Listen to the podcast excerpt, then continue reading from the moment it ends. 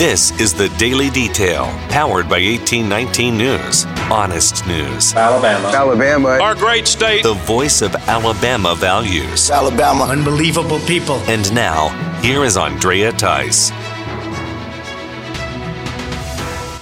Yesterday, the Daily Detail did a story on 49 Republicans in Congress who have signed a pledge to refuse any more government spending measures until the federal vaccine mandate is removed. Now we are learning that Alabama Congressman Barry Moore is one of those Republicans who signed the letter, which was then sent to both the Senate Minority Leader Mitch McConnell and House Minority Leader Kevin McCarthy. Moore says that Republicans must take a stand for preserving the freedoms of Americans and stopping the radical agenda of President Joe Biden and the House Democrats. Moore says he will not vote for a federal government funding bill that continues to send money to states and cities that are enforcing the COVID 19 vaccine mandate. The one aspect of that mandate, which involves companies with over 100 employees, was ruled against by the U.S. Supreme Court. When it comes to the expiration of government funding, that is set to happen on February 18th. It was already extended by a continuing resolution in late 2021. The Alabama legislative session completes its sixth day with the Alabama House now passing a tax cut package. The legislation is designed to help cut the tax burden on small businesses. The bill's sponsor, State Representative Danny Garrett, says it provides an exemption of up to $40,000 in tangible business personal property from the state tax. The legislation would go into effect in October of 2023. The personal business property tax is on furniture and equipment that's used in a business regardless of their profitability. The legislation that Garrett is offering also makes any federal funds from the American Rescue Plan to be exempt from state taxation for those disadvantaged farmers and ranchers. Garrett says his bill is based on recommendations that have come from the Small Business Commission. The bill now heads to the Alabama Senate. Police in Enterprise are searching for a missing 12 year old girl. Police say that Edie Araceli Koch was abducted by a man identified as Alvaro Cucul. Koch was last seen wearing a black shirt and blue jeans. She's described as Hispanic, 4 foot 8 inches, 145 pounds, with brown eyes and black hair.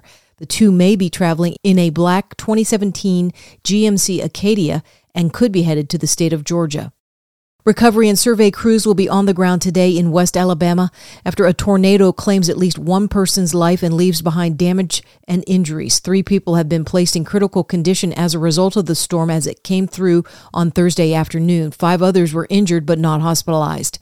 The damage is along County Road 30 in the Sawyerville community of Hale County. Some homes were even shifted off their foundations by the wind, and vehicles were blown into a nearby pond.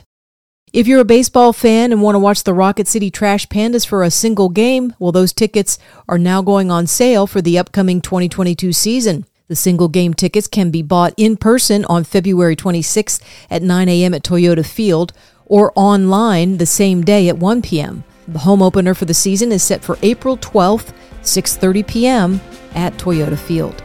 For more in depth stories affecting the state of Alabama, go to 1819news.com. In national news, American paratroopers are preparing to deploy to Eastern Europe as President Joe Biden sends more members of the U.S. Army to that area where there is tension between Russia and Ukraine. About 1,700 service members with the 82nd Airborne Division are headed to Poland, with 300 going to Germany. Most of those soldiers are departing from Fort Bragg, North Carolina. North Carolina Congressman Madison Cawthorn had some choice words to say about this deployment while he was on the House floor this week. The sons and daughters of America are not foot soldiers for your party's inept geriatric despot. They are not expendable pawns to be dispatched at the whims of an idiot, tossed carelessly around the world to God-forsaken caves and bloody sandboxes. They are Americans, worthy of honor and dignity. The only salute from them Joe Biden deserves involves one finger. American blood is not the currency of the world.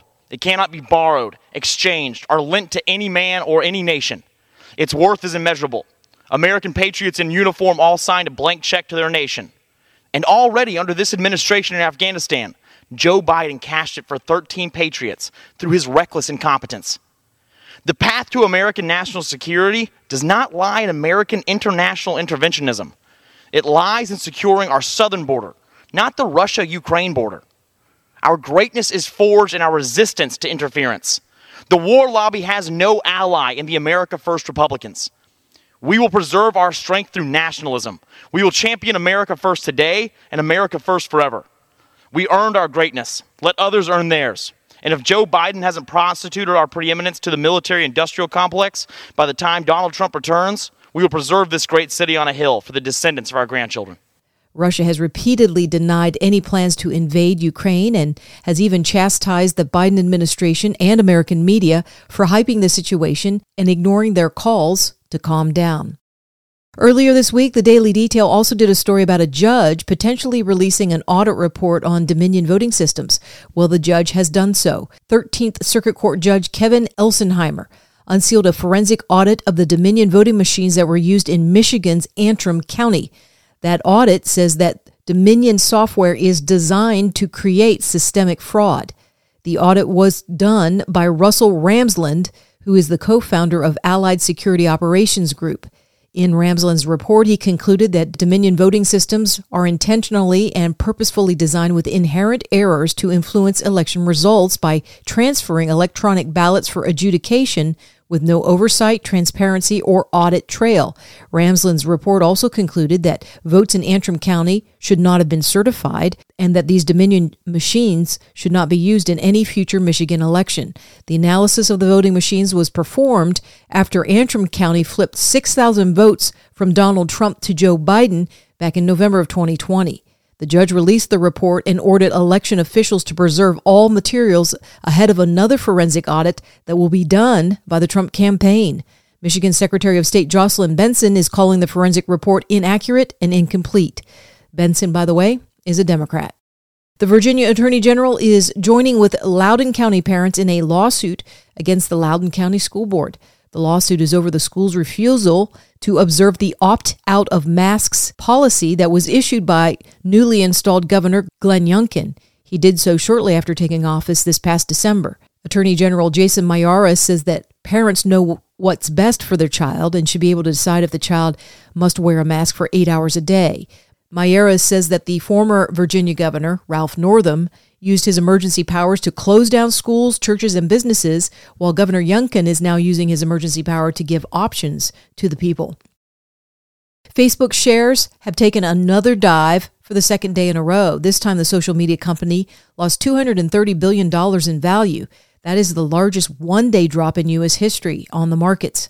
The drop moved Facebook CEO Mark Zuckerberg out of the top 10 richest individuals in the world, reducing his personal net worth by $29.7 billion, according to analysis by Forbes. Facebook also reported a decline in daily users in the fourth quarter of 2021. And Spotify CEO Daniel Ek is backing one of its top podcasters and revenue generators. Ek is pushing back at those who are calling for Joe Rogan to be pulled from the Spotify platform he says there are things he also disagrees with Rogan about, but it's not his company's place to dictate the discourse. Ek was speaking on a company town hall this week and reminded the Spotify employees that the goal is to get 50 million creators on Spotify and a billion users. Ek said that in order to do that, it's critical to have diverse voices on the platform. Rogan's podcasts have up to 11 million listeners for each episode and even busted past that into 40 million listeners when he had Dr. Peter McCullough and Dr. Robert Malone do separate interviews with him. Now Rogan is being labeled as spreading COVID 19 misinformation for talking to those two doctors. You're listening to the Daily Detail from 1819 News. You won't want to miss Phil Williams on Right Side Radio as he gives an explanation of what's really going on in the country of Ukraine. Now, are we going to war? I don't, I don't think so. Am I calling for U.S. troops to be sent over there? No, I'm not. Um, do I believe this is a significant foreign policy moment? Yes. Yes, I do.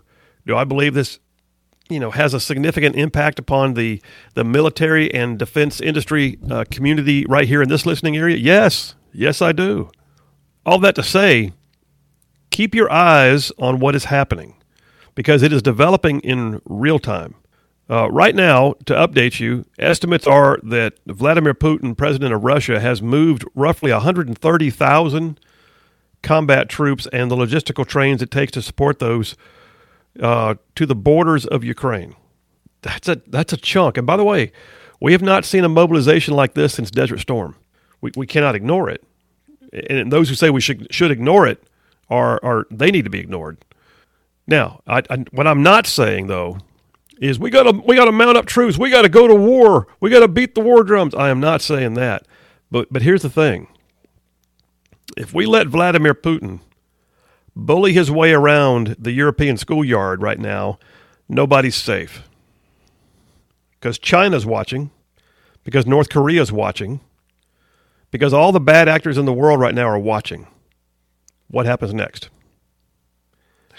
One of the things that's driving the train on this is the fact that, that Russia is adamant that it does not want another NATO ally on its border. Russia also believes, by the way, that it it is the rightful heir to the landmass known as Ukraine. In 2013, I believe it was 2014, um, Russia already annexed part of Ukraine called the Crimean Peninsula. That gave Russia more access to uh, uh, the warm water ports in the Black Sea area that that that gives Russia a leg up in its ability to operate within the region. All right, so what's happened though is Ukraine wants to be a part of NATO, but has also recognized how dangerous that is because it it it angers Russia. Now, the NATO alliance is a deterrent. The NATO alliance has not ever been designed as an offensive force, but they are a deterrent force to the aggression of the former Soviet Union, now Russia. And they will act, and, and, the, and the old rule is an attack on one is an attack on all. So the idea that Putin, who wants Ukraine, who annexed Crimea, uh, he doesn't want the idea that, oh, then we would have to deal with NATO. So he's trying to blockade this. His demand right now, his biggest demand, is that NATO never be allowed. That we should say it. You will say say it. Say it. You will not allow Ukraine to be a part of NATO. Well, we're not willing to say that, and we shouldn't. We shouldn't allow somebody like Vladimir Putin to determine what we or other sovereign nations are allowed to say or do. You can find more of Phil Williams at rightsideradio.org. If you're enjoying the daily detail and want to get those reports directly to your phone, be sure to subscribe on either Spotify or Apple Podcasts. And while you're on the main page of those two apps, feel free to drop me a five star rating. I'm Andrea Tice. I'll be back on Monday. Until then, have a wonderful weekend. Alabama. Alabama. Our great state. Alabama. Of Alabama. This has been the Daily Detail. For more up to date news, go to 1819news.com, where you'll find honest news and Alabama values.